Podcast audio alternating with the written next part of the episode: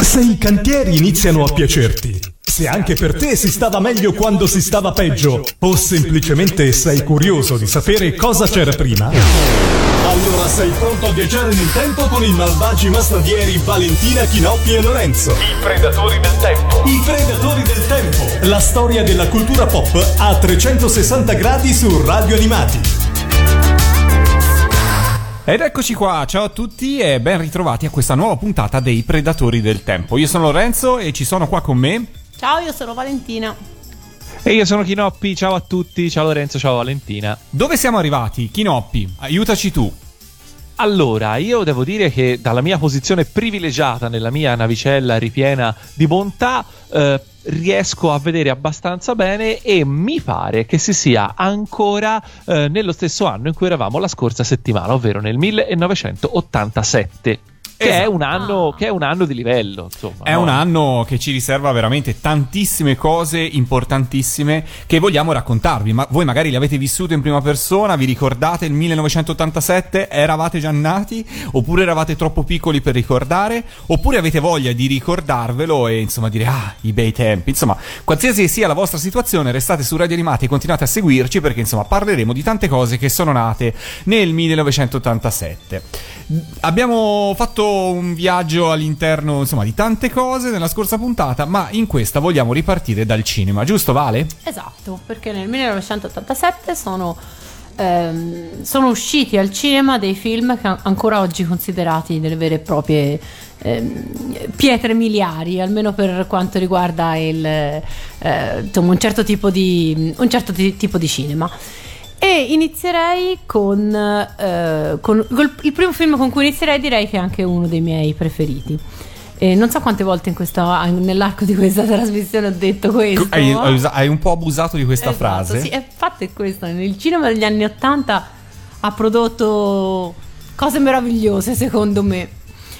E, ehm, e, soprattutto ha prodotto Dirty Dancing, che è uno dei film oh. che almeno per quanto riguarda la mia generazione ha ha avuto un impatto, un impatto culturale notevole. Almeno questo vale per, per, noi fanciulle. Non so se voi fanciulli siete stati anche voi in qualche modo coinvolti dalla, dalla mania per dirti dancing. Che, no, no, Beh, no. Chinoppi? Uh, no, non direi, però devo dire che col senno di poi um, in confronto a poi tanti film incentrati sul ballo che sono usciti magari eh, verso gli anni, l'inizio degli anni 2000, periodo in cui si cercava di rispolverare un po' questo filone, eh, devo dire che insomma quelli degli anni 80 erano decisamente molto molto più guardabili, avevano delle colonne sonore assolutamente migliori eh, e diciamo forse erano anche un po' più adatti a un pubblico più largo che non solo quelli che vanno a fare lezioni di zumba in palestra. Esatto, perf- io direi che hai colto perfettamente il, eh, la differenza che c'era appunto fra le produzioni degli anni 80 e invece quelle, del, quelle più recenti. Anche, se, anche perché, scusami Vale, quando te in un discorso metti la parola zumba hai ragione per definizione. Esatto, esatto. Quindi diventerà una nostra nuova parola d'ordine. Allora, intanto vi dico questo: sapete che Dirty Dancing stava per non essere nemmeno distribuito nelle sale? Che è successo? Allora, il produttore eh, volle visionare il, eh, il film in due, in due momenti diversi. Uno senza il uno finale. da sobrio no, uno fondamentalmente da uno senza il finale, cioè con le scene del finale ancora tutte da montare, e uno praticamente solo il finale montato. Cioè non lo voglio mm. vedere dall'inizio alla fine. E, e già mi verrebbe da chiedere il perché, eh, però vabbè. Boh. Già, vederlo, cioè, vedere un film due volte, dai. Esatto. e quando vide il, il, montaggio del finale, stabilì che il film era tal- talmente brutto che insomma non valeva neanche la pena di, di distribuirlo. Per fortuna gli fecero cambiare idea perché Dirty Dancing è costato all'incirca 6 milioni di dollari, ne ha incassati 213 in tutto il mondo Vabbè. e ha vinto perfino un Oscar e un Golden Globe per la migliore canzone eh, quindi insomma il produttore, meno male che è il produttore, dovrebbe essere quello che, che ci capisce di più. Che la vedeva lunga esatto, invece. Immaginatevi. E... Quindi si tratta, si tratta, di un uomo che si è arricchito ben oltre i propri meriti. Sì, esatto. Decisamente, sì. decisamente. Uh, beh, per chi non sapesse, chi non conoscesse la, la trama di Dirty Dancing, la, la, riassumiamo veloci, velocemente. Una ragazza eh, guarda, di. di cronometro, non più di 20 secondi. Esatto. Una ragazza di 17 anni passa l'estate in un villaggio turistico e si innamora del, ma- del maestro di ballo. E... Jerry Calà. Esatto, Jerry Calà e fondamentalmente niente, la storia è tutta. E ovviamente questo però è un amore eh, osteggiato per, da, dalla famiglia di lei perché i due appartengono a classi sociali diverse. Ma lui dice libidine a un certo punto? Eh, no, non ah, mi okay. No. Allora, allora, non è un vero Jerry Lui non è che dica E non è, soprattutto non è degno di essere in un villaggio vacanze. esatto. Ricordiamoci che negli anni Ottanta in tutti i villaggi vacanze c'era Jerry Calà. Ma questo è ambientato Credo nel che tuttora sia lì, eh, però vabbè, salutiamo Sì, Jerry esatto. Calà. Questo però è ambientato negli anni 60, quindi... Allora, allora è giusto che non ci sia Jerry. Esatto. E nel ruolo dei protagonisti ci sono uh, Patrick Schweitz e eh, Jennifer Grey, ma anche loro non sono stati la prima scelta del produttore, del famoso produttore, perché eh, il produttore avrebbe, avrebbe preferito Billy Zane ehm, e aveva, pro- aveva preso in considerazione anche Sarah Jessica Parker e Sharon Stone. Tutti e tre furono scartati per un motivo veramente banale, cioè il fatto che nessuno dei tre sapeva ballare. E Beh, dopo banale che- fino a un certo sì, punto. banale. E allora in realtà, in realtà non sarebbe dovuto essere così banale, perché fondamentalmente ehm, era successo da poco che in Flashdance ehm, insomma si era scoperto che la protagonista Sì. non era lei a ballare. Ne abbiamo parlato a, a- a suo tempo. Ecco, siccome i produttori di Dirty Dancing non volevano ehm, ritrovarsi alle medesime polemiche, avevano stabilito che eh, i protagonisti dovevano saper ballare. Quindi eh, questi tre nomi vennero scartati mh, tutti quanti. E quindi si arrivò appunto a, a prendere in considerazione Patrick Schweitz che all'epoca era prevalentemente un, ehm, era un, era un ballerino in teatro insomma lavorava a Broadway aveva già lavorato al cinema ma insomma niente di eh, a parte i ragazzi della 56esima strada non aveva fatto niente di, eh, di eclatante però era appunto famoso per, per sue- per i suoi ruoli a Broadway considerate che venne pagato 200.000 dollari Ah, però. Anni dopo, mh, per fare un cameo nel in Dirty Dancing 2, che dov- secondo me doveva essere vietato dalla legge, prese un, eh, prese un compenso di 6 milioni di dollari per recitare in una scena che dura tipo un minuto. Quindi immaginatevi imma- il costo dell'intero film. Compensazione. Esatto. Quindi per, per farvi, per farvi idea. Fu eh, Patrick Schweitz a suggerire tra l'altro di ingaggiare Jenny- eh, Jennifer Grey con la quale aveva già recitato e con la quale pare non andasse affatto d'accordo. E quindi ehm, sembra non sia stato molto, eh, molto una passeggiata, diciamo così, girare il, eh, girare il film. Film che tra l'altro si ehm, doveva ess- sarebbe dovuto essere girato in estate, ma siccome perché è ambientato in estate, ma siccome ehm, c'erano stati vari, mm, vari problemi e quindi le- la lavorazione del film mm, era andata per le lunghe, finì che eh, le scene estive con, eh, con loro che fanno il bagno nel lago, eccetera, vennero girate in pieno ottobre. E infatti in dei punti si nota bene il fatto che qualcuno ha, ha le labbra blu, ne sono più vicino un- al congelamento. E quindi immaginatevi. Quindi si diceva che ehm, Dirty Dancing ha vinto un Oscar, quello per, eh, per la migliore canzone, ed è sicuramente il film che ha lanciato eh, Patrick Schweitz. Stranamente invece non ha funzionato per gli altri, eh, per gli altri protagonisti. Ehm, Jennifer Grey non mi risulta che abbia avuto grande- una grande carriera al di là di, di- di Dirty Dancing. E, tra l'altro, ecco, Dirty Dancing è stato il primo film a vendere più di un milione di copie in, eh, in videocassetta. Io ce l'avevo in videocassetta. L- lo ave- lo avevi? Certo, sì, ho contribuito a. A quel Che milione di senso, copie. che senso aveva ricomprare Dirty Dancing in videocassetta quando comunque lo replicavano tipo una volta ogni due mesi? Allora, io ce l'avevo Alla- registrato dalla TV, però Sì. la registrazione poi alla fine si era. mm, eh, si era deteriorata diciamo, Guarda oggi, diciamo guarda così. domani, è il esatto, nastro magnetico. tutti i giorni fondamentalmente perché noi lo guardavamo tutti i giorni perché dovevamo imparare a ballare fondamentalmente e, mm, e quindi insomma decisi di ricomprarlo perché è vero che lo davano tutti i giorni però lo davano con la pubblicità nel mezzo e quindi era- volevi senza, esatto ok. lo, lo- lo- lo volevo, lo volevo senza quindi insomma fondamentalmente ehm, eh, ecco un'altra, un'altra cosa importante è che il, sempre il, il produttore in realtà con, pur avendo accettato di distribuirlo in realtà si aspettava un, un flop.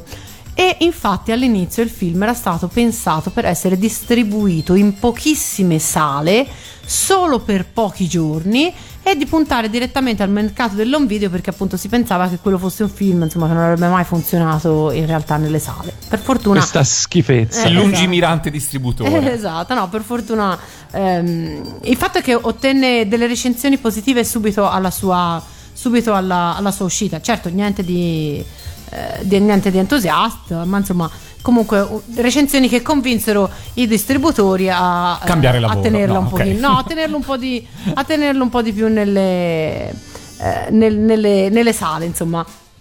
Quindi fondamentalmente poi cominciò piano piano a, a, ad avere più, più, pubblico, più distribuzione. Funzionò il passaparola. Funziona, ecco, esatto, esatto, bravo. Funzionò fondamentalmente il passaparola in un'epoca in cui veramente non c'era altro modo per per decretare il successo di un film, sì, a parte le critiche sul giornale, ma insomma fondamentalmente eh, funzionò, il, funzionò il passaparola. E tra l'altro dovrebbe essere abbastanza eh, ovvio che questo è un film che è entrato nella leggenda per le tante scene ehm, soprattutto quella del, del, ballo in palestra dove lui e lei sono praticamente sono a quattro zampe e, ehm, che, sono, che viene, è stata citata in tantissimi film, eh, pubblicità. Ora magari noi ce ne possiamo rendere conto meno perché eh, questo è più un fenomeno americano, ma insomma se andate su YouTube e fate una, una piccola ricerca trovate eh, le, le, tante volte in cui la scena è stata citata o, o parodiata. E questo per un film che non doveva neanche essere distribuito.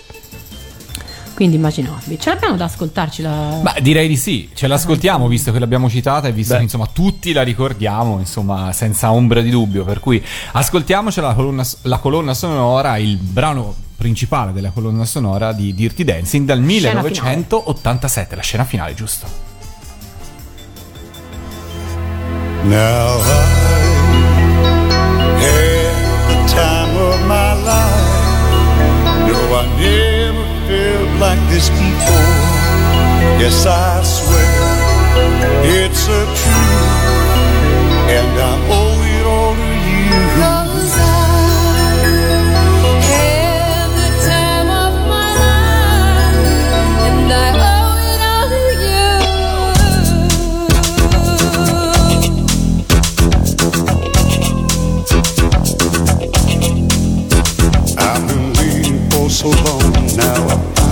someone stand by me. We saw the writing on the wall, and we felt this magical fantasy. Now with passion in our eyes, there's no way we could disguise. So we take each other's hand, cause we seem to understand the urgency.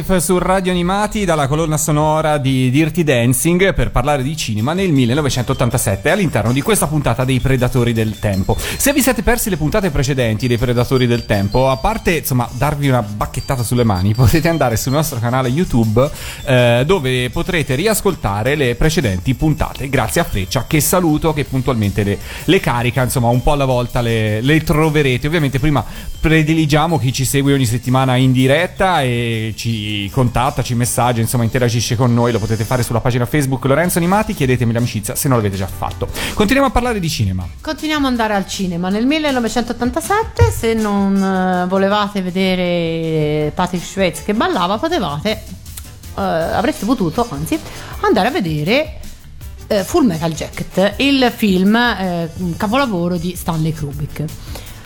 Allora, intanto si passa esattamente da un, da, da un, Da un polo genere a un altro. Sì, non solo da un genere a un altro, ma Da un registro Da un registro a un altro, esatto. Perché, allora, intanto, eh, vabbè, Full Metal, mm, Full Metal Jacket è tratto da un, eh, da un romanzo semi-autobiografico di un veterano dei Marines. E, mm, Kubrick, che si chiamava Gustav Ashford. Ora, Kubrick pensò di eh, coinvolgerlo nella lavorazione della, della sceneggiatura.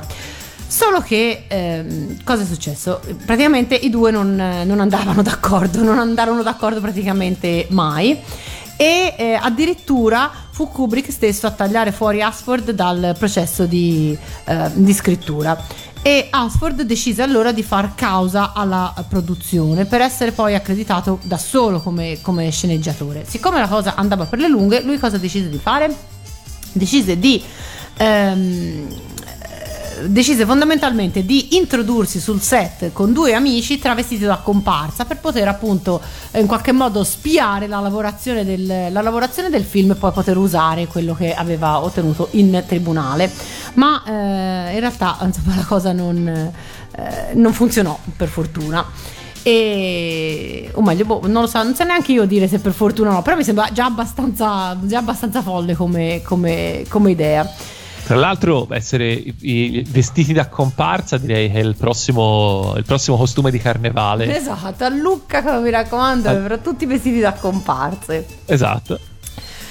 Eh, altre storie possiamo raccontare sulla lavorazione di questo film. Ehm, film che tra l'altro nessuno degli attori mh, che vi ha preso parte ricorda con, con particolare affetto. Anzi, sono in molti a eh, insomma, essere sì grati dell'esperienza fatta, ma con nessuno di loro rimpiange il- i tempi della lavorazione di Full Metal Jacket. Allora, intanto va detto una cosa: ehm, eh, quello- l'attore che interpreta il sergente istruttore Hartman, che si chiamava Harley Hermy, non era affatto un vero attore, era in realtà ehm, un ex Marines, un ex istruttore dei Marines che era stato assunto come consulente. Ma quando eh, Kubrick vide un video in cui lui appunto mh, spiegava in qualche modo anche faceva vedere come, come avrebbe lavorato un vero sergente dei Marines, Kubrick decise di affidare a lui la parte e come gli insegnò a essere un, un attore.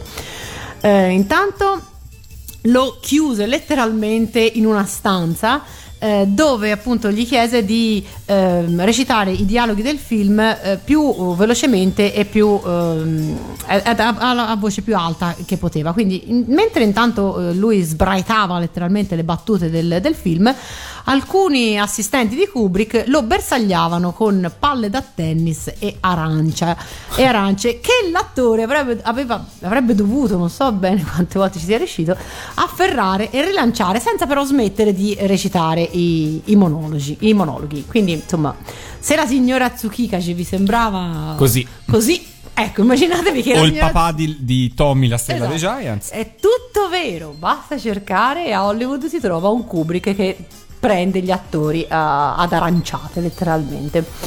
Un altro attore che non ricorda con grande affetto il periodo di, eh, di lavorazione di Full Metal Jacket è sicuramente Vincent D'Onofrio, l'attore che interpreta il soldato Palla di Lardo. Ah, per chi non lo sapesse, ovviamente eh, ri- ripetiamo 30 secondi di trama del, del film. Eh, si tratta appunto di un gruppo di, di allievi, di cadetti che appunto eh, frequentano il corso per eh, diventare, eh, per diventare Marines e poi appunto andare in Vietnam a, a combattere. E quindi Vincent Onofrio che interpreta il soldato Parla di Lardo fu costretto a prendere talmente tanti chili per entrare nel personaggio che dice che gli, gli ci vollero poi sette mesi per smaltirli tutti. E, ehm, e tra l'altro, ecco un'altra cosa.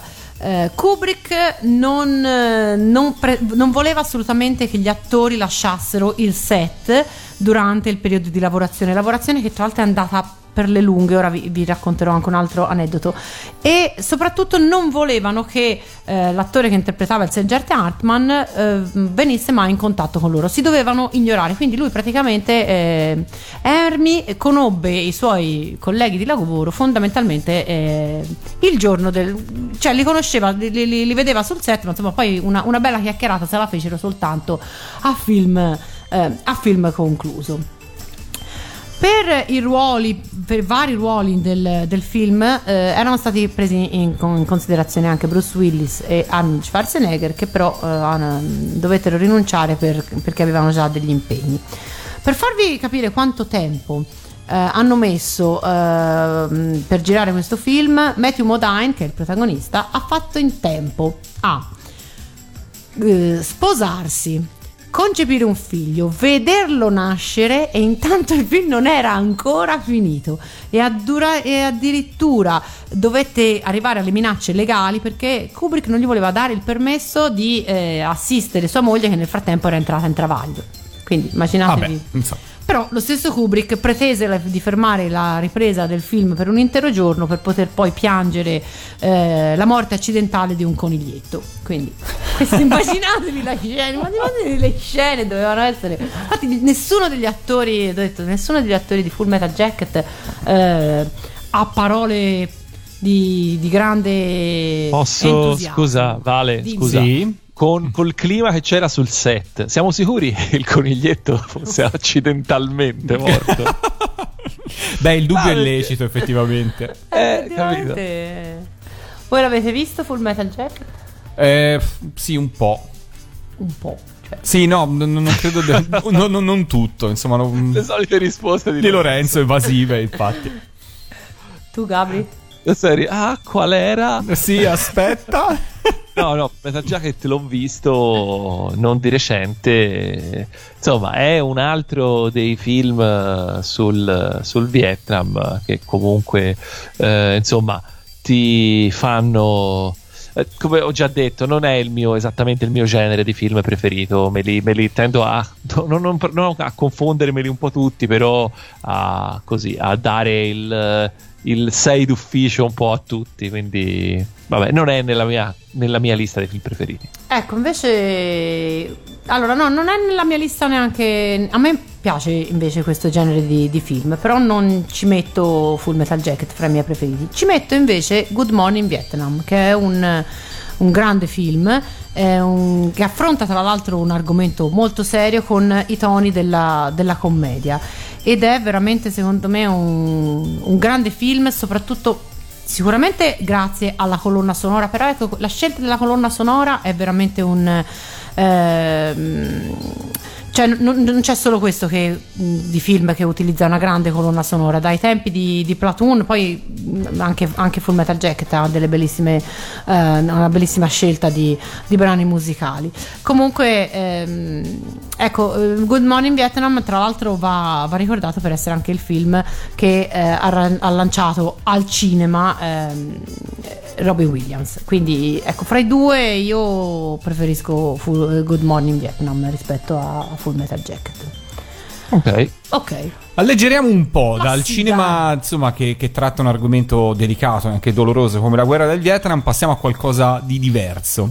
Esatto, possiamo pas- parlare veramente pa- di qualcosa di diverso perché nel 1987 esce anche un, un altro film che si intitola La Bamba ed è un film musicale perché racconta la vera storia di, G- di Richie Valens che era stato un, eh, appunto, un, un- cantante, musicista eh, rock degli anni 50 che eh, morto in, in giovane età, ma la cui mh, eh, vicenda è stata consegnata alla leggenda eh, de- della musica non soltanto per il modo in cui eh, ha, ha trovato la morte, perché ha avuto un incidente aereo, insieme a lui sono morti anche Buddy Holly e, mh, e un altro che in questo momento non mi viene in mente. Ehm, ma anche perché appunto fu quello che ha portato al successo il, il brano La Bamba, che è un brano in realtà, è un brano tradizionale messicano e eh, le cui origini affondano addirittura ai tempi del, del 1600, quindi immaginatevi, immaginatevi voi, di cui fa una versione, eh, una versione rock. Il protagonista della Bamba è ehm, Lou Diamond Phillips, che anche lui è un altro di quegli attori che insomma in questo periodo sembra promettere eh, di avere davanti a sé una carriera fin troppo scintillante, ma poi boh, anche di lui si sono bene o male perse le tracce, almeno per quanto riguarda la cinema, per quanto riguarda il cinema, mentre invece per quanto riguarda le produzioni di Broadway è ancora molto, molto quotato. E grazie alla Bamba mh, c'è un gruppo musicale, i Los Lobos, che eh, iniziano così una gran bella carriera perché le canzoni vengono infatti ri- ri- eh, rifatte da, da loro, le canzoni di Richie Valens vengono rifatte e quindi eh, con queste poi i Los Lobos eh, diventano famosi in, in tutto il mondo. L'avete visto la Bamba? No. No. Ah. Dai Lorenzo. No. Lorenzo, ma che facevi nel 1987? Anche dopo, eh? cioè, vale averlo visto anche dopo. No, no, non l'ho mai visto. Eh, cioè, sono onesto, non sono un grande appassionato di cinema. Ah, ecco. Però vi so dire che la colonna sonora del Vero. 45 giri della Bamba fu il 45 giri più venduto in Italia nel 1987. Per cui è vero che Vedi? fu un grandissimo successo. Ebbene sì, allora la possiamo ascoltare. Io direi di sì. Eh. Ascoltiamocela dalla colonna sonora del film La Bamba e Los Lobos su Radio Animati perché Lorenzo non studia abbastanza cinema, dovrà mettersi in pari.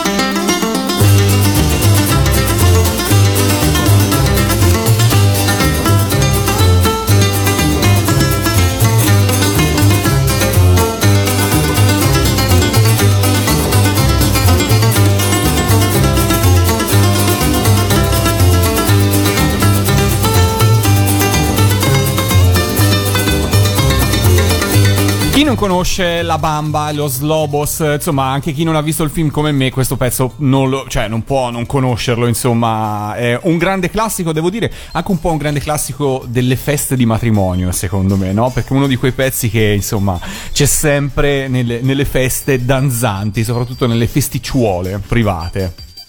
Non saprei, io sono andata penso più al cinema che a Che a matrimonio, ok, perfetto. No, invece in questo sicuramente ti batto.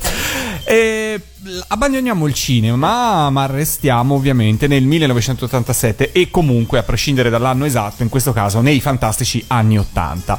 Perché parliamo un po' di moda, no? Di abbigliamento in particolare, giusto Vale? Esatto, sì, e ne parliamo nell'87 perché poi insomma siamo ormai agli sgoccioli degli anni 80 e anche la moda poi comincerà a cambiare, ma ancora nel, nell'87 la regina incontrastata della moda è Madonna e tutte le ragazze de- eh, dell'epoca si vogliono vestire come lei. E beate quelle che ci sono riuscite, io non ci sono mai riuscita anche perché appunto la mia età insomma non, non era ancora quella mi permetteva molta autonomia nella scelta de- del look, però eh, ricordo benissimo soprattutto le sorelle maggiori che appunto si, eh, si atteggiavano come, eh, come Madonna e ne copiavano letteralmente il, eh, ne copiavano letteralmente il look. Lei era un po' ehm, avevano aveva praticamente sdoganato, diciamo così, eh, pizzi, merletti abbinati però ai, ai jeans. Io ricordo una, una volta che aveva in un video o comunque in, un- in un'immagine che comunque girava molto,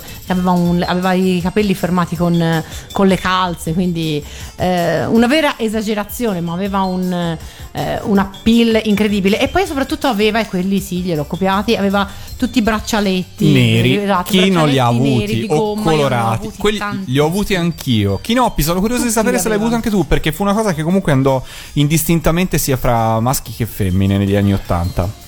Eh, il periodo dei braccialettini, sì, me lo ricordo assolutamente. Sì, ne avevo anch'io. Eh, ok, per cui erano generalmente neri, però Esatto. poi uscirono anche fluorescenti Sì, e quant'altro. però Però, neri fondamentalmente erano neri. Chissà Sì, che fine vero. hanno fatto. Eh, guarda. io non li Io- io... sono distrutti. Sì.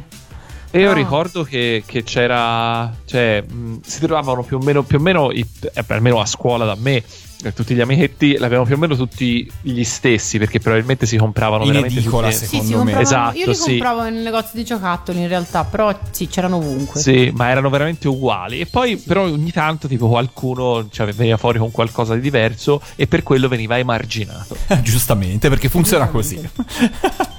Poi, per esempio, ora il- per, noi, per noi ragazzi andava di moda la minigonna e quella io ne ho avute veramente tante. Anche se all'epoca usava mettersi la minigonna sopra altre cose, da- dai jeans ai leggings che all'epoca si chiamavano fuso con accostamenti cromatici diciamo audaci oppure più semplicemente cazzotti negli occhi e, eh, e poi man- non, non potevano mancare scaldamuscoli o comunque qualche, qualche oggetto preso dalla- dal guardaroba della, della ginnastica. Altra cosa che oggi, devo essere sincera, mi fa un po' rabbrividire, però avevo una collezione incredibile di scaldamuscoli nei colori pastello o più accesi, veramente oggi... Vale, mi verrebbe da chiederti una tua foto Eh, dell'epoca. Purtroppo No. le foto dell'epoca, già una l'ha trovata Kinoppi per caso. Ah, ok, ok. Tu Chinoppi ce l'hai, quindi insomma. No, non ero già più vestita così. Ok, va bene. Quindi insomma fondamentalmente ehm, poi invece per... ehm, per eh, questo, questo però appunto era per, per- per le ragazze invece per ragazzi i ragazzi andavano an- di moda le magliette con, con le stampe le, le- le magliette erano mh, più fighe erano e più dovevi passare il tempo a leggerle non so se ve le, se- ve le ricordate anche voi però Più scritte possibili? Esatto, esatto.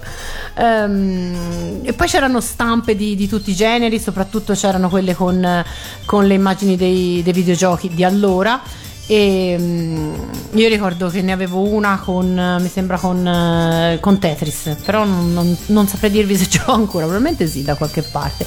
Poi erano, andavano di moda vestiti con maniche a sbuffo, a pipistrello, cose veramente, oggi veramente io non ho problemi a definirle inguardabili. No, io invece non condivido da questo punto di vista, perché secondo me comunque era una moda eh, colorata, era una moda che comunque eh, intanto identificava in maniera inequivocabile eh, quel periodo. Già per esempio sen- gli anni 90 secondo me si confondono già un po' di più, si perdono un po' più Per fra le fortuna. righe, mentre gli anni 80 secondo me erano eh, in- indiscutibilmente ben, come dire, ben evidenziati, anche se siamo sicuramente nell'epoca del boom, de- de- de- del consumismo più sfrenato, Sfrenato. delle, delle apparenze, eh, di tutta quella leggerezza che gli anni 80 in qualche modo eh, portava con sé ehm, e quel disimpegno che gli anni 80 portavano indubbiamente, indubbiamente con sé. Però insomma era di per sé una moda in- indubbiamente, indubbiamente colorata. Io ricordo ecco, una cosa che secondo me è sparita e che c'era negli anni 80, i jeans imbottiti. Voi li Ah, avete sì, avuti? Sì, sì, certo. che era la versione invernale del jeans. Era la versione invernale de- del jeans, che poi il jeans all'epoca era il, gli- i Levis 501. Esatto, sì, erano loro e... Per quanto riguarda- mi riguarda ancora sono quelli perché N- io mi ci n- trovo no. benissimo ancora No, mi 500 ci trovo 501 no, ma Levis sì, assolutamente. esatto e, ah, e poi un'altra eh, ecco una cosa all'epoca non esisteva questa cosa dei, dei- jeans da, da maschi e da femmina i, i jeans erano quelli per tutti e mm, c'era questa questa uniformità che secondo me era meravigliosa per cui io figuriamoci io i jeans del io con i Levis io ecco parlavamo prima di matrimonio però potrei Potrei andare a un matrimonio con a i un Levis. matrimonio con i Levis. Non vedo perché no. Esatto. Mentre invece non potrei più portare le spalline, che all'epoca erano ov- su ovunque, perfino penso sui grembiuli delle elementari, ti facevano tutte sembrare dei. Avete presente Diana dei Visitors? Ecco, Sì. l'effetto era, era- era quello per tutti. Io, se ho ottenuto delle cose dell'epoca, la prima cosa che ho fatto ho tolto le spalline perché veramente davano un, un aspetto squadrato a chiunque. Servivano per sdrammatizzare la cofana. Eh, probabilmente sì, servivano per sdrammatizzare la cofana o per non far notare la presenza dei, dei pois, che erano ovunque anche quelli. Cito volutamente Fabio Canino che eh, sottolineò come Raffaella Cara fu una delle prime eh, in tv a portare gli spallini e anche una che tuttora non se li è mai tolti, per cui, per cui giusto visto che citiamo gli, gli spallini eh, mi piace ricordare questo, questo aneddoto giustissimo. E, Giusto. mm, e invece per quanto riguarda le felpe, ne- Eh, la felpa era un capo di abbigliamento... Felponi enormi. Felponi Eh, enormi. Felponi enormi, eh, felponi enormi che però si portavano con sotto una camicia solitamente a scacchi o comunque di flanella, una roba Ma to, sì, è Felpa più ti camicia. imbottivi fondamentalmente. Sì, sì, sì, sì, è vero, Ti imbottivi di, di cose. Faccio un saluto a Pellegrino che è all'ascolto su questo momento e lo saluto. E le madri, tra l'altro, ti dicevano di infilarti la felpa nei pantaloni perché era, Era terribile perché questa cosa. Era, dicevano, era e ter- no, io la felpa nei pantaloni no, però insomma, io, però- fortunatamente insomma eh, erano così. E secondo me non possiamo non citare per quanto riguarda gli accessori una cosa che gioco forza un po' tutti avevamo negli anni 80, sia perché ci serviva per andare a scuola ma anche per il tempo libero ed era ovviamente lo zaino Invicta, marca italianissima che insomma per tutto il periodo degli anni 80 Quello che io ho di là. eh, che. Valentina ha tuttora qua con noi in studio, eh, insomma, dominavano assolutamente. Non andavi a scuola con uno zaino diverso da uno zaino Invicta. Pensa Insomma, è pare incredibile pensare che oggi la marca sia quasi scomparsa, anche insomma, se c'è stato un po' un rilancio, però insomma, non, eh, non è certamente eh, paragonabile alla popolarità che ha avuto negli anni 80 e per buona parte anche degli anni 90. Considerate che io ho avuto tipo dal 1983 al boh, credo il 96, che è l'anno in cui ho finito le, le scuole, credo di aver avuto solo due zaini. L'Invicta rosso e l'Invicta giallo. Eh beh, ok, per cui erano anche abbastanza indistruttibili. Sì, comunque. esatto. Cioè, io, io ho avuto un invicta, io ho avuto un invicta nero e un invicta verde e viola. Ah, è bellino verde viola. Bellino verde Eh, viola. Lo sai, forse Sì. l'ho avuto anch'io. C'era scritto fluo davanti. No, non era fluo, però sì, era verde. Più che viola, diciamo, era più un, un quasi lilla. Ah, ok, ok. Però era carino. Poi alla fine verde e viola sono i colori del torneo di Wimbledon di tennis. Per cui, Per insomma, cui. è anche roba, roba di un certo livello. So solo che in una vecchissima foto di Lucca degli anni 90 io sono stata riconosciuta dallo zaino. Sì, l'avevi già detto. Ce l'avevi detto, è vero, ce l'avevi detto. Sì, sì, ricordo, ricordo. esatto. Ehm, a proposito quindi di, asce- di- di accessori, poi sempre io parlo sempre di, per quanto riguarda eh, la categoria femminile, ma voi potete tranquillamente dirmi quello che Ah, mi vai. sono dimenticata. Ehm, noi usavamo i cerchietti o i fiocchi in testa. Allora, io il fiocco in testa l'ho sempre odiato, però eh, Andava, e- per però, for- indubbiamente andava, e andava. per fortuna a me è stato risparmiato. Il cerchietto invece mi piaceva moltissimo, ma sui miei capelli proprio non ci stava. Comunque io eh, ci, ci ho provato tantissimo, ci ho provato tantissimo tempo. E mh, appunto si parlava dei braccialetti di Madonna, ma il resto invece era mh, anelli giganti, bracciali giganti, collane giganti, c'era qualsiasi cosa eh, doveva essere eh, fuori, fuori formato, formato non normalizzato, diciamo così. E, mh, O così comunque- farsi notare. Colorato farsi fluo, notare. sì. Esatto, un'altra cosa che ti faceva sicuramente notare era la, la presenza degli occhiali da sole, che dovevano essere Ray-Ban oppure quelli a specchio in stile sciatore. Che comunque Che- spesso erano che Ray-Ban. spesso erano comunque. Ray-Ban. Ed erano ovviamente immancabili nella grafica delle copertine dei dischi e delle compilation. Pensate ad esempio alle copertine di Mixage o anche di alcuni Bimbo Mix, sempre gli occhiali erano un elemento in- in- fondamentale, insomma. Dopo che Tom Cruise li aveva sfoggiati in eh, Top Gun, credo tutti abbiamo voluto i Ray-Ban anche quando pioveva o era piena notte. Esatto. Altro, altro esempio di occhiali da sole degli anni 80 per me è Franco Battiato. Anche, esatto. Giusto per. Poi c'erano le scarpe da ginnastica, anche, per- anche quelle erano, erano un must e anche quelle avevano però il loro codice, dovevano essere rigorosamente Adidas o Reebok Ri- o anche Nike. Ah sì, io citerei anche la- il ritorno e l'esplosione delle All Star, delle Anche Converse, sì, è vero. che insomma tuttora si trovano, sono a, a fasi alterne, comunque insomma ormai sono intramontabili, diciamola così, però negli anni 80 ci fu un vero e proprio ritorno eh, di, di- di questa calzatura che in realtà era di, di diversi anni prima, però ci, fu- ci fu questo rilancio e una caccia spietata alle Converse alte nere, perché inizialmente erano così. E io le ho avute prima a tarocche e No, poi io- ho avuto... Io le ho sempre avute originali. E, mm, e poi ho avuto, le ho avute per tanti anni di tanti colori. Io credo di aver avuto soltanto un paio di Converse, tra l'altro in età molto più avanzata, e sono terribili. Cioè Sono delle cammina- armi di distruzione di massa. Esatto, non Cioè, ci puoi camminare più di una mezz'ora che ti distruggono i talloni. Ma più che quello, secondo me, generano nel piede anche un odore che, cioè, ripeto, sono armi di distruzione di massa da quel punto di vista. Secondo traspirano, tra- traspirano come una camera iperbarica. Eh sì, esatto, esatto. Esatto, e so- però comunque soprattutto sono scomode, ecco, devo dire la verità che io mi è capitato Diciamolo. qualche tempo fa di, ri- di ri- riprovarle e mi sono chiesta come ho potuto, come ho potuto attraversare la- la- la- la- l'adolescenza su quegli affari. Io, sono, io sono Adidas tutta la vita. Eh, vedi, vedi, vedi. Invece pensa io, ecco, per esempio l'Adidas non le ho mai avute, io sono sempre stata Eh, per no. le Nike, perché io guarda, cosa vedevo al cinema? Vedevo Michael J. Fox che aveva, che aveva le, le Nike, quindi ce le avevo anche io fondamentalmente. Ehm, per quanto riguarda i capelli, eh, al- negli anni 80 usava cotonarli, ma eh, nel mio caso io non ho mai avuto... Era inutile, qualsiasi cosa ci provassi a fare comunque avrebbero reagito in modo, modo autonomo. in modo autonomo e del tutto inaspettato. Quindi io, io avevo negli anni 80 avevo i capelli lunghissimi, sembravo veramente la. il- un po' la versione femminile del cugino coso della famiglia Adams. Cugino Cugino It. Esatto, esatto, lui. Ehm, so che a tantissime appunto, eh, fu l'epoca in cui appunto si impose la, la permanente.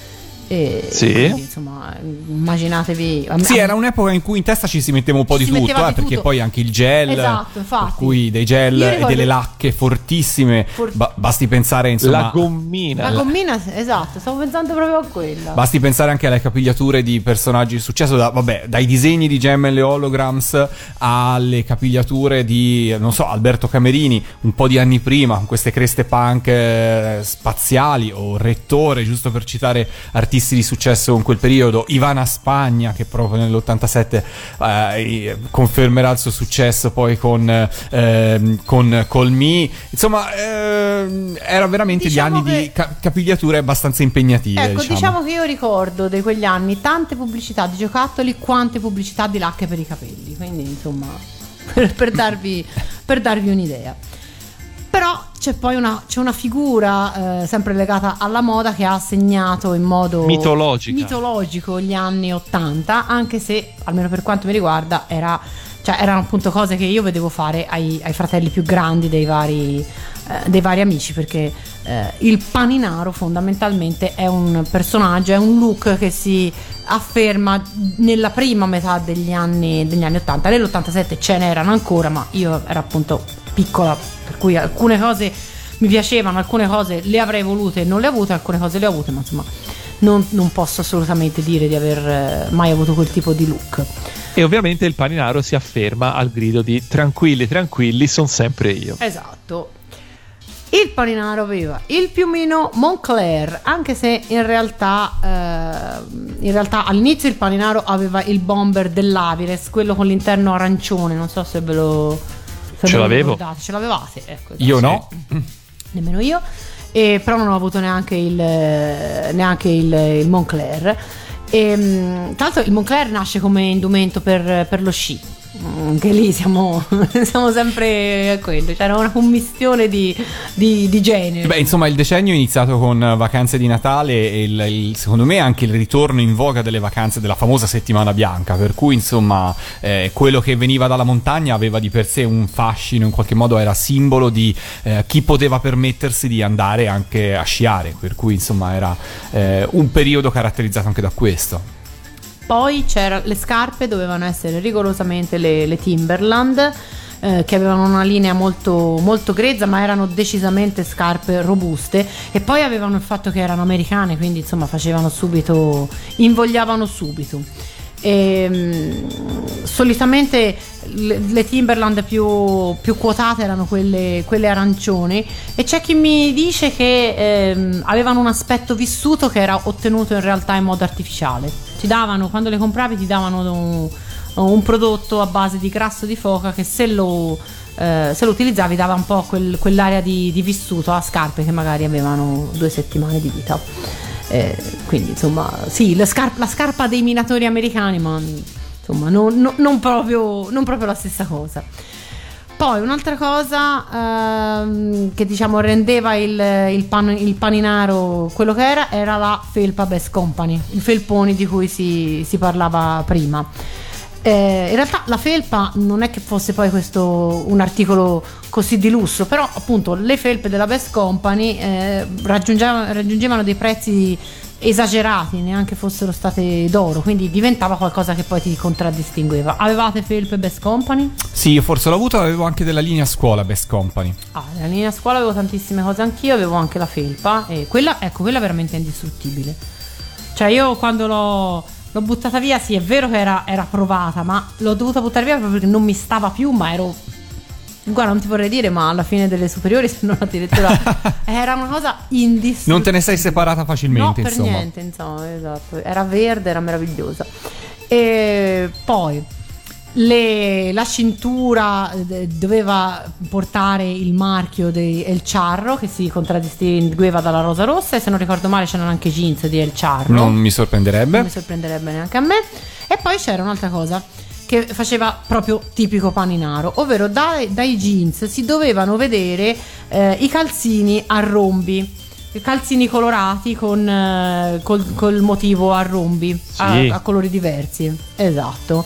E che dovevano riprendere, o avrebbero dovuto riprendere il- i colori della felpa. Anche quelli è una cosa Oggi io la troverei agghiacciante, però insomma, addirittura si arrivava a fare ai pantaloni per far vedere il, eh, il calzino. Quindi era, era una di queste, delle- di queste caratteristiche.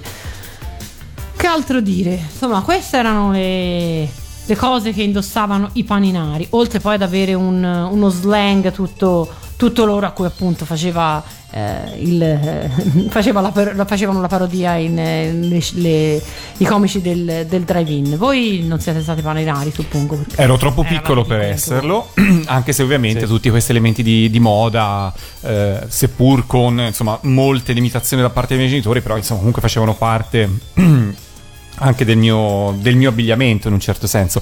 Visto che abbiamo citato i paninari, eh, secondo me è interessante eh, citare come il fenomeno fosse prevalentemente, cioè sostanzialmente italiano e come questa cosa colpì moltissimo eh, i Pet Shop Boys che nel 1986, trovandosi eh, in Italia per promuovere il, il loro album di debutto, Please, Circondati da paninari. Esatto, furono colpiti dal punto, a tal punto da questa diciamo cultura o subcultura dei paninari che arrivarono a comporre una canzone che si intitolava appunto Paninaro eh, e che poi fu inserita come lato B, eh, inizialmente come lato B del 45G di Suburbia nel 1986, per cui insomma eh, fu qualcosa che anche dall'estero colpì l'attenzione e diventò veramente un fenomeno eh, a questo punto anche internazionale in un certo senso, per cui insomma E ora ce l'ascoltiamo.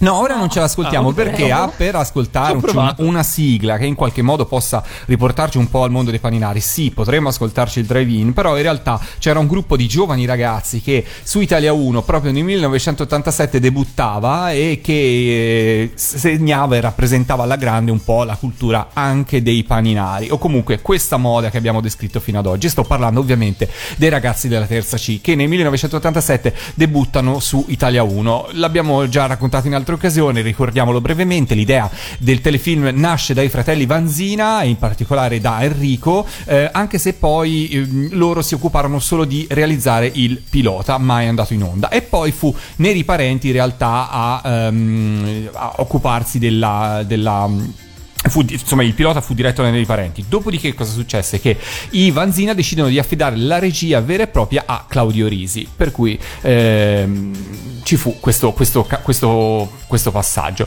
Ehm, si dice che insomma si, si raccontano tanti aneddoti sul- sulla, sulla, sulla serie dei ragazzi della terza C. La verità fu che furono tre stagioni di grandissimo successo che fotografarono perfettamente eh, l'Italia di quegli anni. Eh, vicende scolastiche che si alternavano, per chi non l'avesse mai visto, insomma, a vari avvenimenti di, di contorno, fatti ovviamente sempre comunque di, di- di storie di amicizia, di amore, di eh, svago e quant'altro.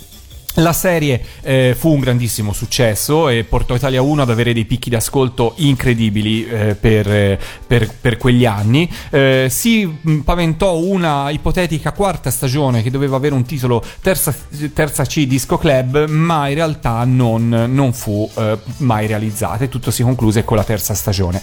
La serie è ricordata perché molti mh, prodotti anche di moda facevano parte eh, del cosiddetto product placement, cioè all'interno della serie si vedevano volutamente alcuni eh, prodotti, dalle, dalle automobili ai gelati dell'Algida agli orologi della hip hop, ve li ricordate? Gli orologi col cinturino di gomma e il quadrante bianco che sono Certo. stati rilanciati qualche anno fa.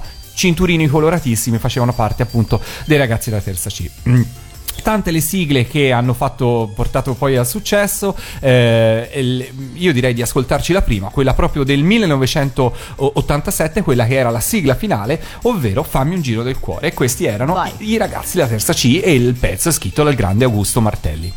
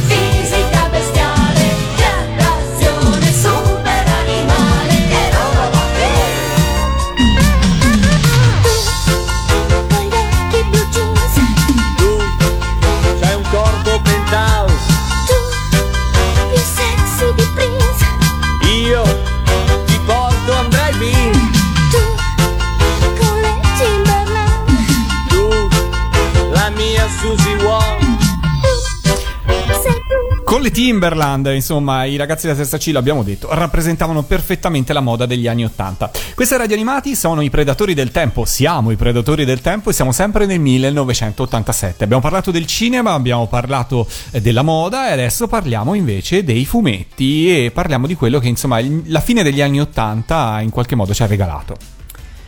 Esatto, perché nel 1987 esce quello che eh, io penso si possa tranquillamente considerare un capolavoro, ma non soltanto dei, dei fumetti o della letteratura disegnata, come si, come si dice, ma mm, penso in generale della, della letteratura, perché esce Watchmen, una serie a fumetti, poi eh, raccolta in un unico volume, eh, scritta e disegnata da Alan Moore e Dave Gibbons. Voi la conoscete? Io no? Che no? Eh, ti pareva? Io Che sì, sì, ass- spero, perché altrimenti- assolutamente Ecco. sì. Ehm, È una storia molto, molto complessa perché è ambientato in una versione alternativa del nostro passato più recente e eh, racconta appunto di un misterioso assassino che ha preso di mira eh, gli ex membri di un gruppo di supereroi, e di supereroi, la maggior parte dei quali però ormai vive una vita ordinaria e ritirata, insomma fondamentalmente sono in pensione. Eh, quindi tocca al più enigmatico fra loro, eh, Rorschach, che eh, tocca- gli tocca indagare per svelare il complotto che si cela dietro questi omicidi.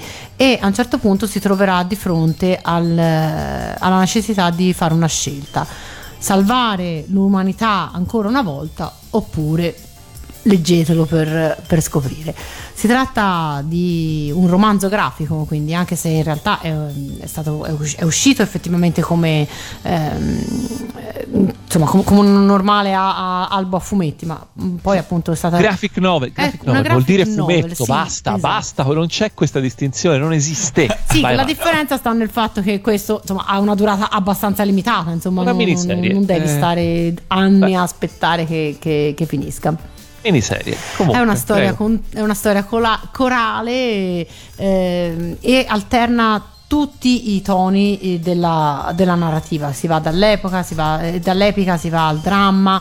ehm, quindi non siamo, eh, eh, eh, non siamo, diciamo, non siamo in quella che è, che è letteratura più o meno disegnata, ma di, di semplice svago, ma si tratta proprio di un, di un monumento eh, alla cultura popolare degli anni, degli anni 80 e un capolavoro del- dei fumetti.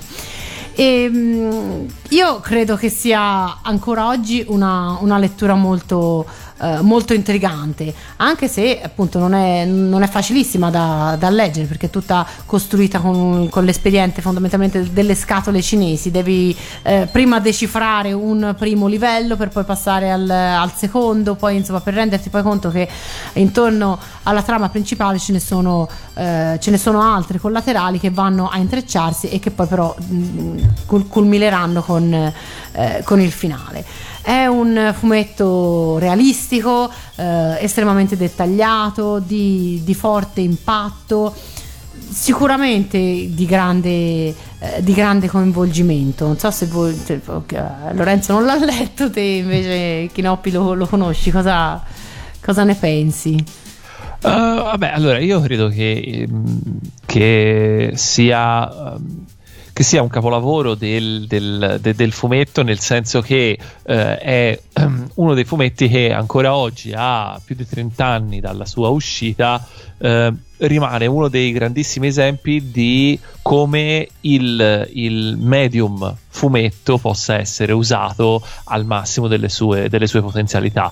Eh, è una storia che, eh, che- che è scritta e narrata in un modo che può funzionare solo eh, raccontata tramite il, il fumetto e, eh, e appunto e ne sfrutta al 100% tutte le, le potenzialità.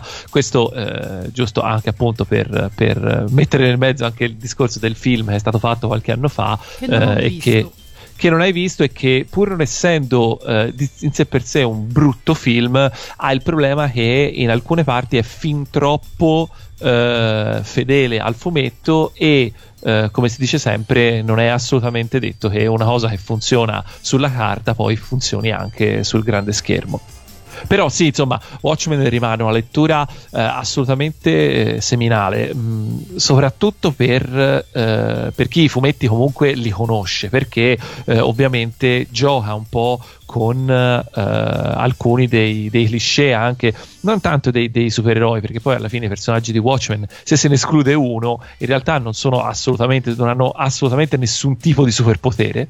Eh, però eh, è una lettura che comunque può essere interessante, anzi sicuramente molto interessante anche per chi i fumetti eh, non li conosce, anche se come dicevi te non è forse il fumetto più semplice da cui iniziare nel caso uno insomma si trovi di fronte al suo primo albo. Esatto, per lettori preparati o coraggiosi. Una delle Esatto, sicuramente brava. comunque vi- se, se vorrete cimentarvi nella lettura di Watchmen, poi fateci sapere No, cosa no, ne, ne pensate. Perché È una lettura che assolutamente ti, ti- se- ti premia alla fine se riesci a eh, superare, cioè tu parlavi di coinvolgente, è coinvolgente forse sì, però è coinvolgente diciamo dopo un po'. sì, beh, devi cominci- entrare dentro. eh. Cioè, non è una di quelle cose, non è un, non è un fumetto d'azione. Ah no, capirsi, beh, chiaro. Che ti, È che il trascina. delle, delle scatole cinesi, cioè devi Sì, sì. aprirne prima una per poi capire che ce n'è un'altra, per poi capire che ce n'è un'altra ancora. Esatto, Quando, devi- quando entri nel meccanismo poi ti coinvolge. Esatto, devi aver voglia di, di scoprire, di, scop- di saperne di più, perché comunque c'è anche un tema di. non è soltanto eh, il tema delle- del- del- de- de- di, di come è scritto. Eh, che ti porta ai vari livelli, ma proprio anche la trama più, eh, più elementare, quella quindi del livello più accessibile, è comunque una sorta di, di- di- di- di giallo alla fine, perché Eh sì, appunto c'è un story, c'è un assassino misterioso, ci sono dei, dei si capisce fin dall'inizio che c'è qualcosa di più grosso dietro, ma non si sa, non, non si sa cosa e lo si scopre veramente soltanto quasi, quasi alla fine, e, insomma, e- ed, è, ed è bello così. Ed è bello così. Lorenzo, devi. cioè, Devo mettermi in pari. Sì, devi- devi- cioè, Quest'estate man- passerò al cinema. e- 80. No, voglio dire, con, con tutti i fumetti che hai letto, Lorenzo. No? No, ma io in realtà i fumetti nell'epoca mh, Topolino e poi sono andato direttamente ai manga, per cui n- n- non ho avuto una, una fase di affezione per serie eh, di altro tipo. Ah, premesso Comunque, che diciamo- io non l'ho letto comunque negli anni 80, eh, l'ho letto nel decennio successivo. Comunque Watchmen non è, non è una roba che avrei potuto leggere a dieci anni. eh. No, no, no, lo so, lo so, però io sono così, insomma, sono più per il fumetto giapponese, quelli ne ho letti diversi, li ho tuttora e sì. Hai letto ovviamente solo fumetti perché di cui era già uscito il cartone. Eh, non tutto, per esempio, caro fratello, ho letto prima il manga rispetto Ah. ad aver visto il cartone animato. E, mm, oppure, comunque, ci sono dei manga che sì, è vero, sono legati al cartone, ma per esempio, Lupin Terzo, eh, il manga è un'altra storia. E quello, anche quello, Vero. lo sono preso tutto, per esempio. Sì, comunque è vero, è vero in parte che sicuramente l'input del cartone animato mi spingeva a voler leggere la serie perché il manga perché comunque volevo vedere se era tutto, tutto, tutto uguale. Oppure no, era come, tutto vero. come quasi sempre, insomma. E- A proposito di ecco, fumetti, esatto. appunto, se, se con Watchmen abbiamo finito semplicemente dicendo leggetelo, leggetelo, leggetelo, che è una Ve meraviglia. lo raccomandiamo caldamente. Ve lo raccomandiamo caldamente. Eh, a me piace ricordare che nel 1987, a proposito invece di, eh, di fumetti, fumettini, non le graphic novel come Watchmen, eh, esce il primo numero del monografico dedicato a Nilus. Vi ricordate Nilus? Non Certo. Linus, Nilus. Nilus di Origone. Eh, Sì, dei fratelli Origone. Lorenzo? Sto googolando in questo dai, momento. Spudoratamente no. Allora, Nilus è stato invece, eh, appunto, no, diciamo di Watchmen, che eh, comunque abbiamo recuperato molto più in là. Nilus è stato il primo fumetto. ok, che- adesso l'ho visto. Sì, lo- ho capito chi è. Ok, per un breve periodo hanno provato anche a lanciarlo un po' come. Cioè, sono usciti dei diari, qualcosa in sì, più. sì, però, sì, sì, è vero. è diciamo vero. che pur essendo eh, pubblicato nello stesso formato di per esempio Lupo Alberto, poi Cattivic, eh, poco dopo non ha mai raggiunto il successo di queste, di queste altre testate. Eh, Nilus era appunto un fumetto ed era. Ho ho- mi sono fermato al discorso prima. Nilus era, è stato il primo fumetto che ho acquistato dall'inizio alla fine. Con E enorme ce l'hai tuttora? E allora, io credo di aver perso un numero a un certo punto. Ah, maledizione. Eh sì, perché è sparito tutta la collezione, tra l'altro molto mangiucchiata. Alcuni numeri non hanno più la copertina né davanti né dietro perché mi Vabbè, sono mangiato vissuta, la vissuta, dai, una mi sono collezione mangiato la vissuta. costolina, letteralmente.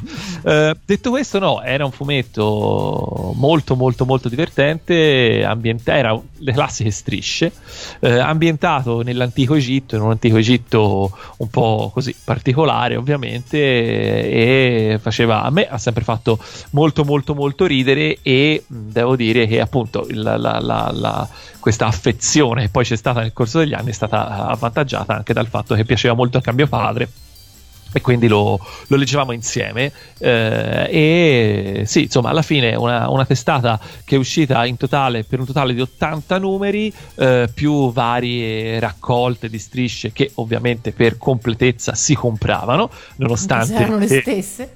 Anche se esatto, anche se erano assolutamente le stesse. Eh, e sì, cioè, proprio è stata una delle, de- de quelle cose che eh, ti avvicinano proprio anche al fumetto perché noti eh, il, come il tratto del disegno matura nel tempo, come la struttura delle tavole eh, cambia ed è, è stata forse quello che più di altri mi ha, eh, più che dei, che dei manga che comunque sono arrivati dopo un po', eh, mi, ha, mi ha aiutato a entrare, a cercare di capire più o meno dall'esperienza quello che era il, mol- il mondo, il mondo del fumetto.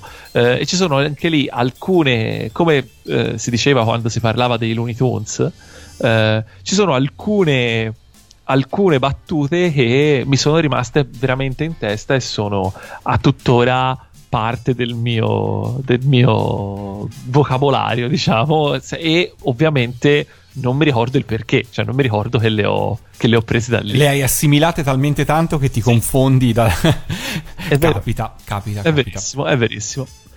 Comunque sì, sono, sono stati ristampati. È una cosa che secondo me se eh, andate a una mostra del fumetto vengano via, i volumetti vengono via abbastanza a poco ed è una cosa che... Da riscoprire. e da riscoprire perché è carino, insomma è una lettura ovviamente non impegnativa, all'esatto contrario di Watchmen, ma molto molto carino e fa decisamente ridere. Bene. Passiamo alla musica, diamo Ottima spazio di idea. nuovo alla musica. Allora, Vai. nel 1987 in TV tornano le Candid Camera. Inizialmente a gennaio parte una trasmissione che si chiama Candid Camera su Italia 1, condotta da Jerry Scotti, che lascia così eh, il mondo di DJ Television, ma non Radio DJ, che lascerà di lì a poco. Eh, e eh, sempre nel 1987 la trasmissione cambierà nome, prenderà un nome a tutti ben più conosciuto come quello di Smile. E questa che ci ascoltiamo è la sua prima prova da cantante per quanto riguarda Jerry Scotti. Cantante è è sua, è una cantante una prova grossa, però era sua la sigla di quella trasmissione. 1987, il pomeriggio di Italia 1, poco prima di Bim Bum Bam.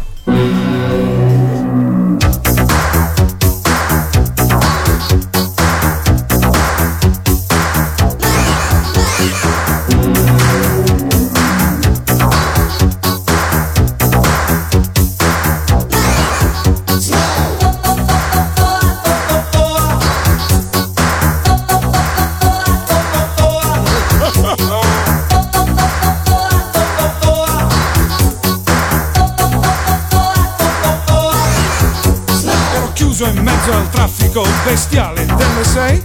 Mi sarò distratto un attimo. Non lo faccio mai. I freni, ma funzionano. A volte sì, a volte no. Beh, comunque taglio. Ho tamponato una ragazza su una golf.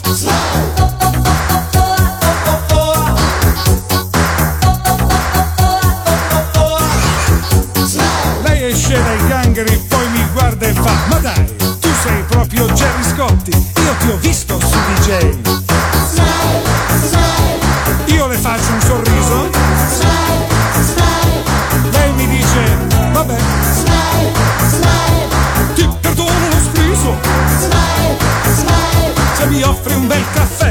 you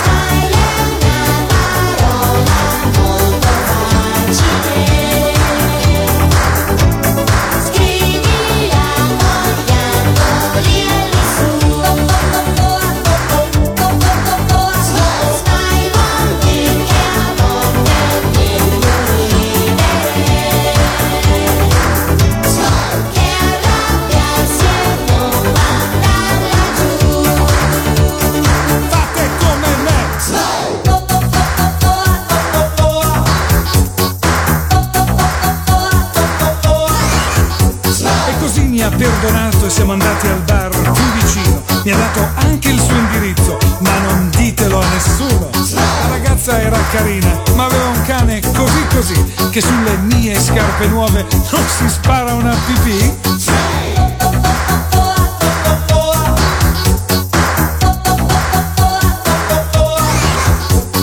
Di solito come minimo gli do un colpo col piedino, ma rischiavo la ragazza, così ho detto, che carino.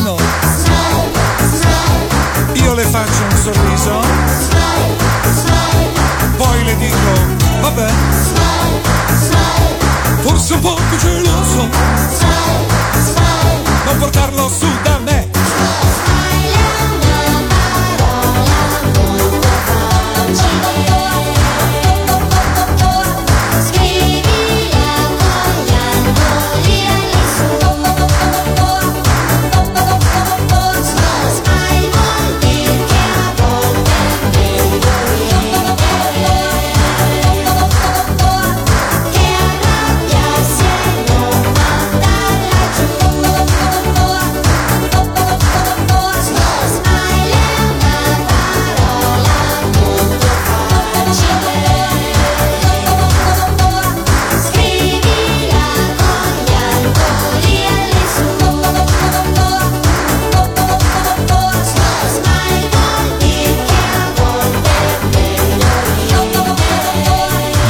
Scotti Smile su Radio Animati Predatori del Tempo nel 1987 su Italia 1, questa era la sua sigla. Moda fumetti e adesso torniamo a parlare un po' di musica perché il 1987 ovviamente non è solo il Festival di Sanremo di cui abbiamo parlato nella scorsa puntata ma anche tantissime altre belle cose.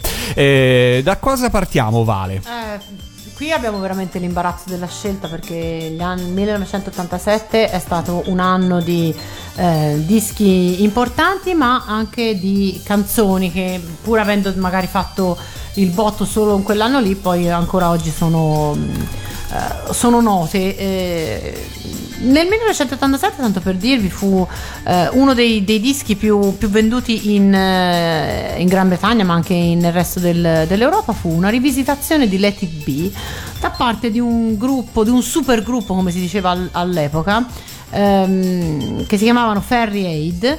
Ehm, che era nato per scopi umanitari, era appunto era ancora l'onda, l'onda lunga dei, dei musicisti che si uniscono per le, per le grandi cause. In questo caso eh, la causa era raccogliere fondi per eh, i superstiti di una tragedia del, del mare in, in Inghilterra. Se si scorreva la classifica nel, nel 1987 ci si poteva accorgere ehm, del successo di Whitney Houston che era, cioè, era già iniziato l'anno, eh, l'anno precedente, ma uh, I Wanna Dance with Somebody è stata il- uno dei, dei suoi cavalli di battaglia dell'epoca.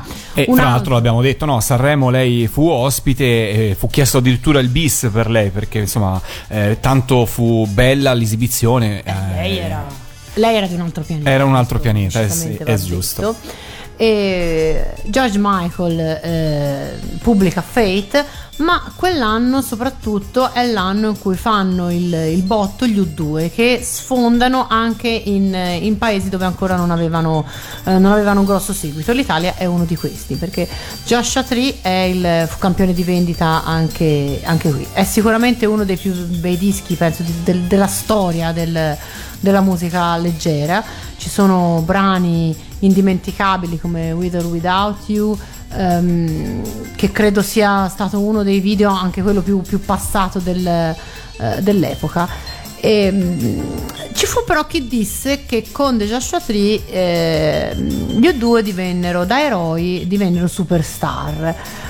Che ripensandoci oggi non sono certa che si tratti di una, di una vera e propria, cioè sicuramente una cosa positiva, ma poi la- la- diciamo, gli U2 superstar hanno poi, no- hanno poi deluso una parte del, del pubblico che li aveva, ehm, che li aveva amati all'inizio.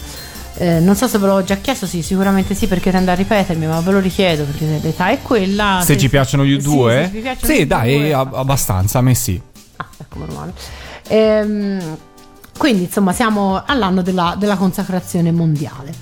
Un altro disco che invece ehm, segna l'esordio, comunque il, il debutto ehm, di una band che poi conoscerà un, un decennio buono di, di grande successo è Appetite for Destruction, che è l'album di esordio dei Guns N' Roses, che sono, eh, si affacciano sulla scena de- dell'hard rock.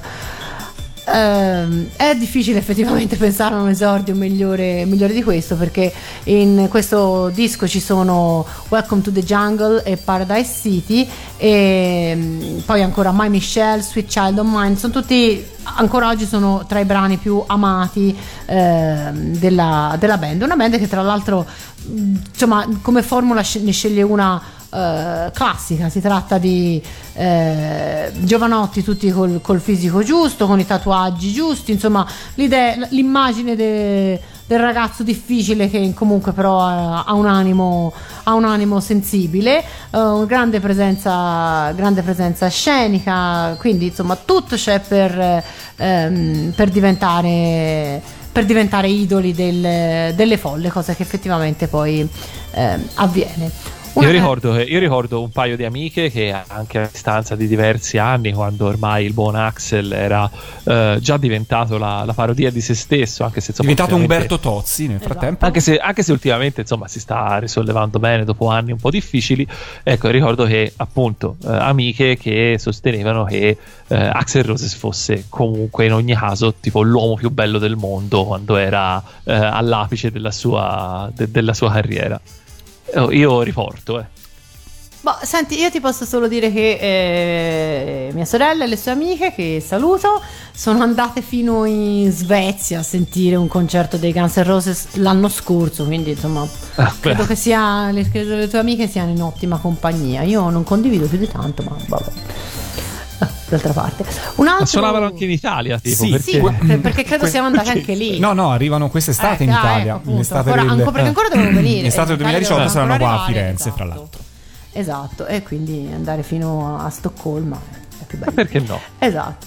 Eh, un altro disco che eh, rappresenta il 1987 e rappresenta una pietra miliare è Sign of the Times, eh, la consacrazione di, di Prince, che ancora si fa chiamare Prince, ma eh, in realtà non è più eh, accompagnato dai, dai Revolution e ehm, crea questa musica che è una fusione, si può dire, di, di funk, soul, pop, rock, ehm, in, in una miscela che almeno secondo me è davvero molto azzeccata anche perché i brani del, del disco eh, si rifanno a temi mh, del- del- dell'attualità quindi non, non è proprio ma ecco, ecco uno- The Sign of the Times è uno di quei dischi in cui secondo me la dicitura musica leggera non, non rende giustizia effettivamente al- al- alla complessità del- del- del lavoro Sì, assolutamente. Io, io ricordo che ai tempi non eh, lo. Ovviamente, insomma, era. Era, era comunque un disco sofisticato e eh, avanguardistico, se vogliamo. In questo Prince è sempre stato abbastanza avanti perché anche i video, per esempio, video di Sign of the Times, che a rivederlo ora sembra un salvaschermo, no? Uno screensaver. no, è vero, è vero. Eh, però ai tempi era comunque qualcosa di estremamente, di- estremamente diverso rispetto a tutto quello che si, che si vedeva e eh, non so insomma se probabilmente lui rispetto ad altri godeva di maggiore libertà artistica o di eh, così eh, compa- di, di- di collaboratori che eh, la vedevano un pochino più lunga. Però insomma lui è sempre stato molto molto molto avanti e col tempo eh, si rivalutano questi, questi dischi perché poi appunto Sign of the Times è stato veramente una sorta di, di pietra miliare. Poi anche lì anche, anche Prince di lì a poco comincerà un po' a a perdere la testa e- e artisticamente parlando Ma e- guarda, io invece penso che più che perdere la testa sia il il suo fosse il tipico percorso di chi dell'artista che cerca che, che sperimenta che cerca nuove Di eh, chi che può permettersi di sperimentare Esatto. perché il successo commerciale comunque lo ha avuto e quindi può darsi spazio anche altro. Beh, penso che sia una giusta interpretazione anche quella. Diciamo che forse personalmente ho fatto un po' fatica a, come dire, a, a, come dire, a capire forse il suo necessità di allontanarsi dal precedente nome, poi successivamente arriverà a chiamarsi The Artist Before Ah, No as Prince, a chiamarsi con un simbolo. Ecco, diciamo, magari forse tutto questo, tutto questo rimestio intorno al suo nome l'avrei evitato, però eh, condivido che probabilmente ha- si è potuto permettere di sperimentare altre cose, cosa che invece gli artisti in genere tendono a voler andare sul sicuro, quando in realtà magari il successo commerciale, il successo anche di popolarità, i grandi brani realizzati gli anni prima gli dovrebbero dare proprio la tranquillità di potersi permettere qualsiasi cosa. Vedi Guns N' Roses di prima. Esatto. esatto. Esatto. Le due, due Ma non solo, ma non ah, solo, ma non solo. loro, esatto. Ehm, mi permettete di citare un altro disco dell'epoca che sicuramente appunto può stare alla pari, forse di Sign of the Times, o comunque sicuramente su quella scia lì del- della musica impegnata nel vero senso delle parole, ed è Nothing Like the Sun, che è il disco, il secondo disco da solista di Sting, ed è un altro un altro grandissimo, grandissimo disco perché contiene intanto anche qui ci sono dei, dei brani che non sono semplicemente non sono solo canzonette perdonatemi la, la citazione ma in questo caso veramente credo sia, eh, sia giusto perché ehm, insomma la musica dell'epoca eh, affronta in- in abbastanza, abbastanza di rado un certo tipo di tematiche e sia Prince sia eh, ma gli stessi U2 e quindi anche e Sting insomma affrontano dei, eh, delle tematiche mh, insomma non, non facili non, eh, insomma, non leggere ecco. Quindi ehm, credo che anche questo sia un disco che chi non l'ha mai ascoltato dovrebbe provare a, a- a recuperare voi vi ricordate Beh, sì. Englishman in New Eh beh, York, insomma, eh, Together come si fa a non, a non dimenticarlo? Insomma, insomma, è, un, è un grande classico della musica, direi. Sì, sì, assolutamente. Insomma, Sting eh, era. Eh, aveva fatto tesoro di- di- dell'esperienza Police e si era lanciato verso essere un, eh, un- una superstar che sarebbe diventato di lì a poco. Bene, bene, bene. Fermiamoci qui per questo appuntamento Sì. con la musica e fermiamoci. Ne parleremo ancora. Eh, eh, sì, ne parleremo Eh, ancora beh. nella prossima puntata dei Predatori del Tempo e fermiamoci e chiudiamo questa puntata ascoltandoci quello che fu eh, il terzo 45 giri più venduto in Italia nel 1987. Lei, l'abbiamo già citata oggi, era Madonna, con un film che arrivò al cinema. Non fu un grandissimo film e non fu un grandissimo forse successo il film, però il singolo come no, anche perché eh, fece da traino il tour italiano di Madonna, che aveva lo stesso nome, lo Svet Girl Tour. E quindi ci salutiamo con questa canzone. Un saluto da parte di Lorenzo. un saluto da parte di Valentina E un saluto da parte di Chinoppi. Ciao, alla prossima puntata. Alla prossima.